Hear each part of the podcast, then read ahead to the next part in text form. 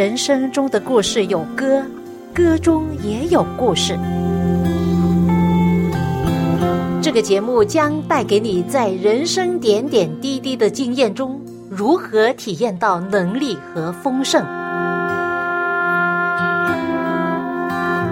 请听这一期的广播节目《走进心中的歌》。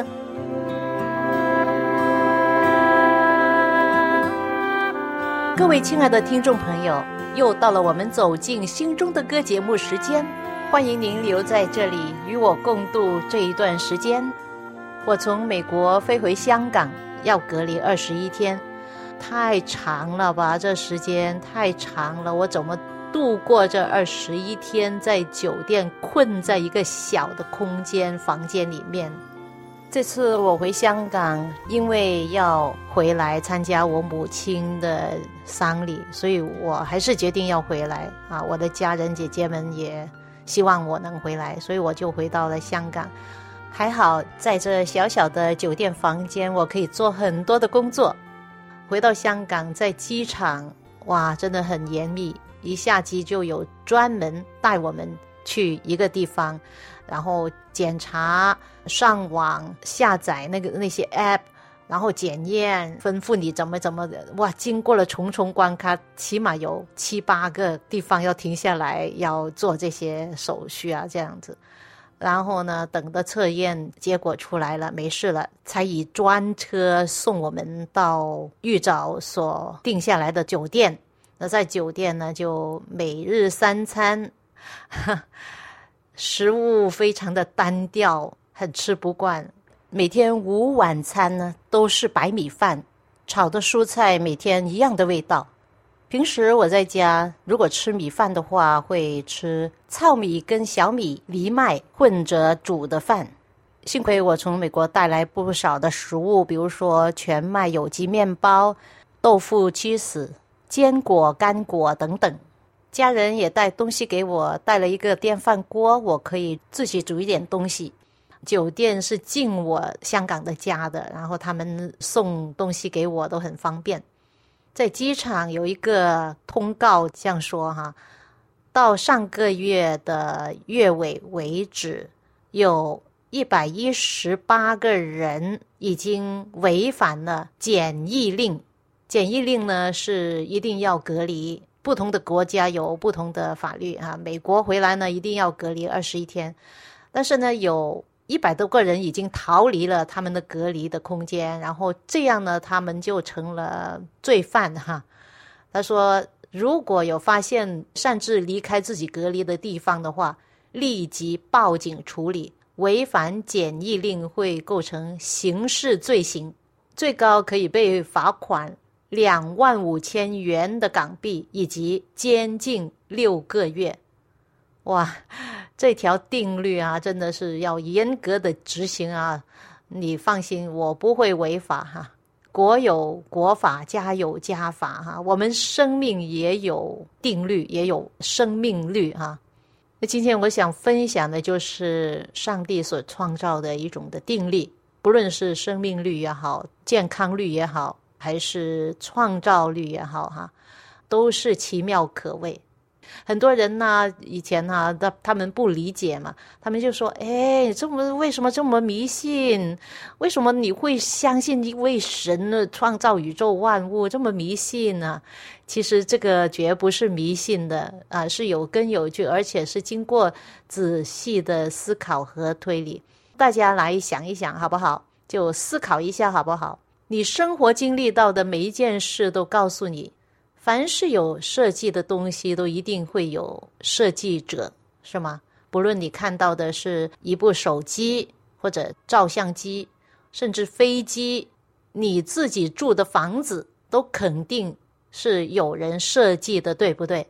那么当你看到人类，看到宇宙，或者看到这些动物、走兽、飞鸟，你看一看人体的眼睛，你看看你自己眼睛看不到，你看看你的配偶的眼睛，或者你的孩子、你的家人，看一看你他们的眼睛里面是有什么，有瞳孔。其实啊，你看不到背后的那个精细的设计哈、啊，这些大到宇宙万物，都是显现出智慧的设计。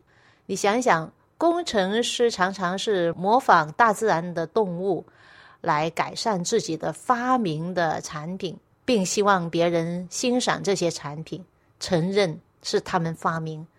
举个例子，飞机怎么样设计呢？最初有人设计飞机的时候呢，他们看见天空的飞鸟，就用同样的这个这个定理哈，就是推测，然后设计出了飞机。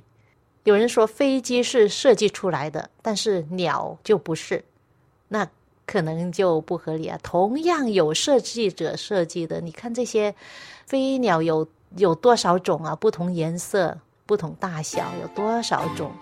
很美丽的羽毛，不同颜色的，你相信这是自然而来啊，或者是怎么进化而来啊？肯定是有设计的，肯定是。有和神能像他，共一切伟大，他是天父我阿爸，我要称颂他，他是天父我阿爸，我要侍奉他，他是我神耶和华，天地万物本于他，他能数算天上的星，也能数算头发，他是我神耶和华，智慧能力好极大，只要他一开口说话，天地瞬间起变化，且看他如何把红海分开，又叫耶利哥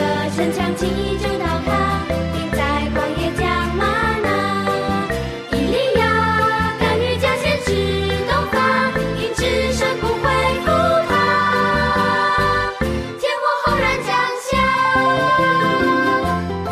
来自三一六音乐事工的一首很美好的诗歌，他是我神耶和华，万物都是本于他。从大自然中就可以找到很多奇妙的设计。朋友，这地球的位置是非常的完美适中，适合各样的生物生存的，你知道吗？你可以从圣经创世纪中关于上帝创造天地万物的记载，其实啊，跟我们所知道的科学的发现呢、啊，其实没有冲突。生命不可能从无生命物之中产生出来的，生物太复杂了，不可能是从一连串的盲目或者是凭着机遇的事演变出来的。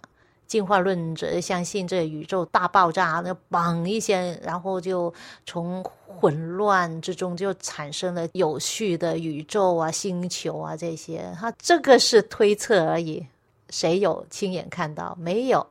没有人亲眼看到进化的过程，也没有人亲眼看到上帝创造宇宙万物和这个地球，是吗？所以呢，两者呢都需要有信心去相信。你相信进化论，你需要的信心比相信神创论更大。只不过我们受教育的时候是先入为主而已。其实宇宙大爆炸从很混乱，经过千千万年变成了很有次序，这个理论不符合物理科学的，应该是相反，从很有次序经过很多年渐渐退化了，变成混乱了，这才符合道理，对不对？其实我们生命啊，人体啊，或者是这动物啊，都有 D N A 哈、啊、D N A 含有巨量的信息，就是连现代的科技啊都比不上的。提到那个达尔文哈、啊，有名的进化论者，达尔文认为呢，所有的生物都可能会可能就是这个是一个估计哈、啊，英文呢用了一个词叫 assume 哈、啊，就是可能会源自同一祖先进化而来。但是科学呢却告诉我们呢，化石的记录显现呢，物种在生物史上呢都是突然出现，而不是慢慢的演变而来的。有一些生物化石记录的说法，似乎看见有鱼演变成双栖动物，然后爬行动物呢就后来演变成哺乳动物。那其实化石的记录到底显示什么呢？它的准确度又如何呢？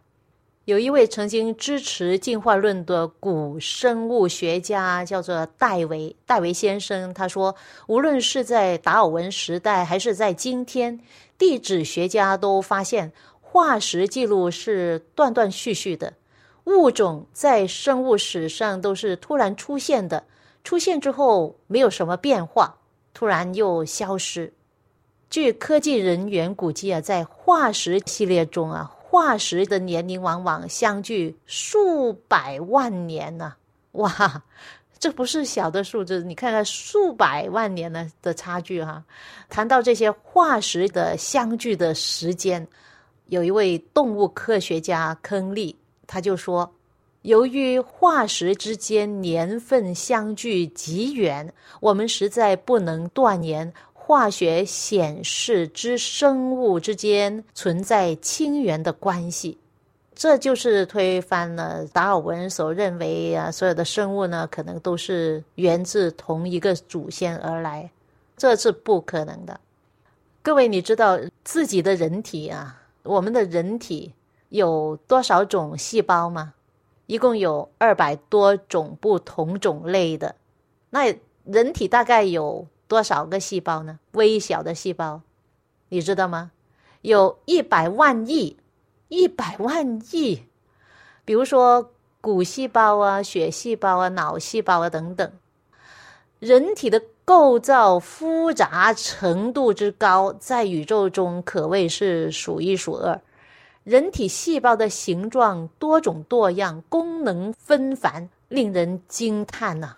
不但是这样，人体的细胞还构成一个很复杂的综合网络。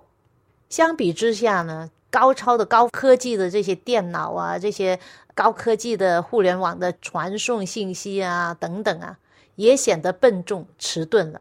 人体的构造十分的精妙，是人类任何发明都不能相比的，不能讲美的。那么人体的细胞究竟是怎么形成的呢？你知道吗？哈哈哈，真的，这个是没有其他答案，答案就是在上帝里面。我要前行合唱，大声宣告，万主之神，万事之王，你有公义，你有良善，你配得颂赞。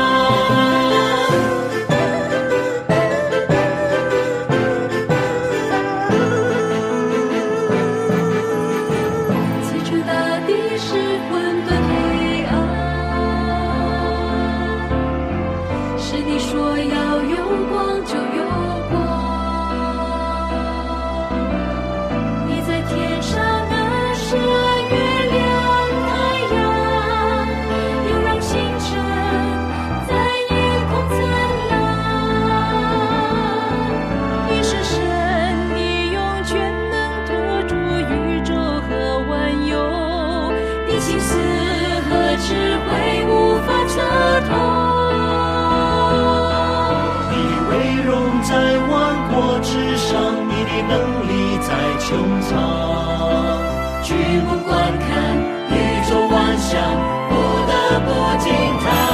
我要倾心歌唱，大声宣扬，万众之神，万世之王，你有公义，你有良善，你配得颂赞。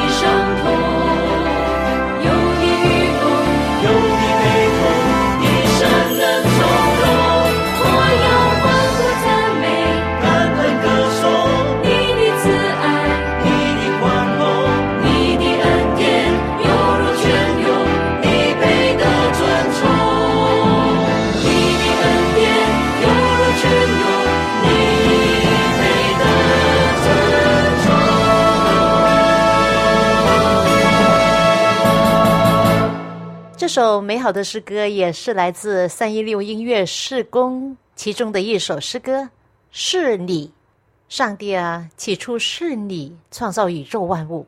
圣经怎么样说？他说地球上的生命是智慧的结晶来的。圣经的解释合情合理，你知道吗？他说啊，在希伯来书三章四节，任何房屋都有人建造，但是建造万物的就是上帝。然后在另外一处就是诗篇也说，他说上帝啊，你所造的是多么丰富，这一切都是你用智慧造成的，大地布满你所造的万物，其中有无数的动物，有大大小小的活物，这些都是一位智慧的设计者造物主所造成的。有一位科学家托马斯，他说观察大自然使我更相信上帝的存在，从地上的动物到四季井然的宇宙，全都证明上帝是存在的。然后有一些大学生啊，很年轻，二十岁年轻人也说，当我上科学课的时候，学到动植物和人体是多么的复杂，多么的精妙的时候，我实在是很惊讶，我一点都不怀疑这些是创造主的杰作。我觉得迷信的是那些相信进化论的人，而不是相信创造论的人。圣经说上帝从一本造出万族的人，从亚当夏娃这一对夫妻，上帝叫他们生养众多哈。你看圣经告诉我们人是从哪来的，就是有根有据的哈。在创世纪第一章就看到哈，上帝说我们要照着我们的形象，按着我们的样式造人。讲到我们是复数啊，上帝是三位一体的上帝哈，圣父圣子圣灵，所以呢他称我们要照着我们的形象，照着我们的样式来造人。人与动物本身的区别是什么？当然呢，人是按照上帝形象造的哈，是上帝类动物跟植物呢是各从其类，是吧？是是不同的啊。所以呢，人是有自由意志，有道德的自由。我们说是万物之灵，就是按照上帝的形象所造的。所以你和我是多么的受造可畏，是多么的可贵，真是无价之宝的生命。再讲讲宇宙万物吧。如果你抬头往上看，你看到什么？你可能是在室内，在休息。你往上看的时候，你看到屋子里面的天花板，是吗？你没有看到太阳，没有看到月亮，但是你没有看到的东西不等于不存在。当你在郊外没有灯光的地方，全然的黑到伸手不见五指的晚上，如果天空很晴朗的话，你会看到很多的星星。据说呢，人用肉眼所看到的星星呢，肉眼所看到的大约有六千个星球星星，如果用天文望远镜的话，就肯定不止了啊。大概十几年前呢，我们到美国的一间太空天文台参观，花了大概八块美金就可以进去参观，然后有不同的仪器可以观天天象，白天也可以看到那些星球了。然后晚上，特别是晚上，我们再回来再看的时候呢，就是排着队来进去一个特别的建筑物，里面有一架很高的二十四尺高的天文望远镜，非常大的。呃，我们进去之后呢，那个工作人员按了一个字，就开了这个建筑物的天窗啊，呃，让我们排着队来看，从这二十四尺高的天文望远镜就看到，你知道我们看到什么呢？很兴奋的看到那颗在太阳系最美丽的星球，就是美丽的土星。土星有一个圈围着的，然后一直的不停的转动转动，我看见哇，很神奇哦，就一直的转动，然后旁边有几颗星星跟着它的，我真的是啊，人生第一次看到，真的是很很美。主啊，我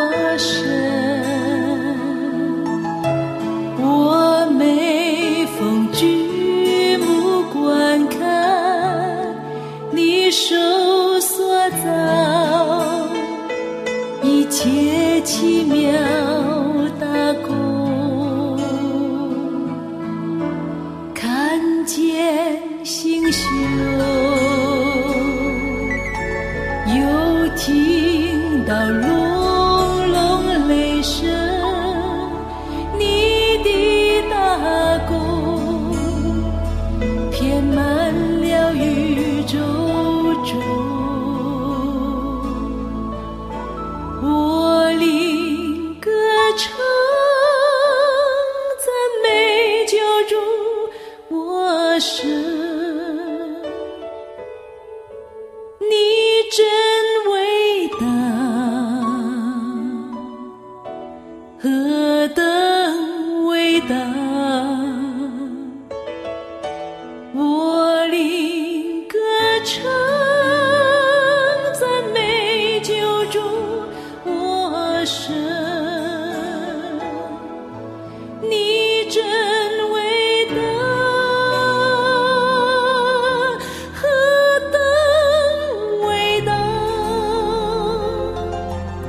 我相信很多人熟悉这首歌，是我以前录音的一首《你真伟大》。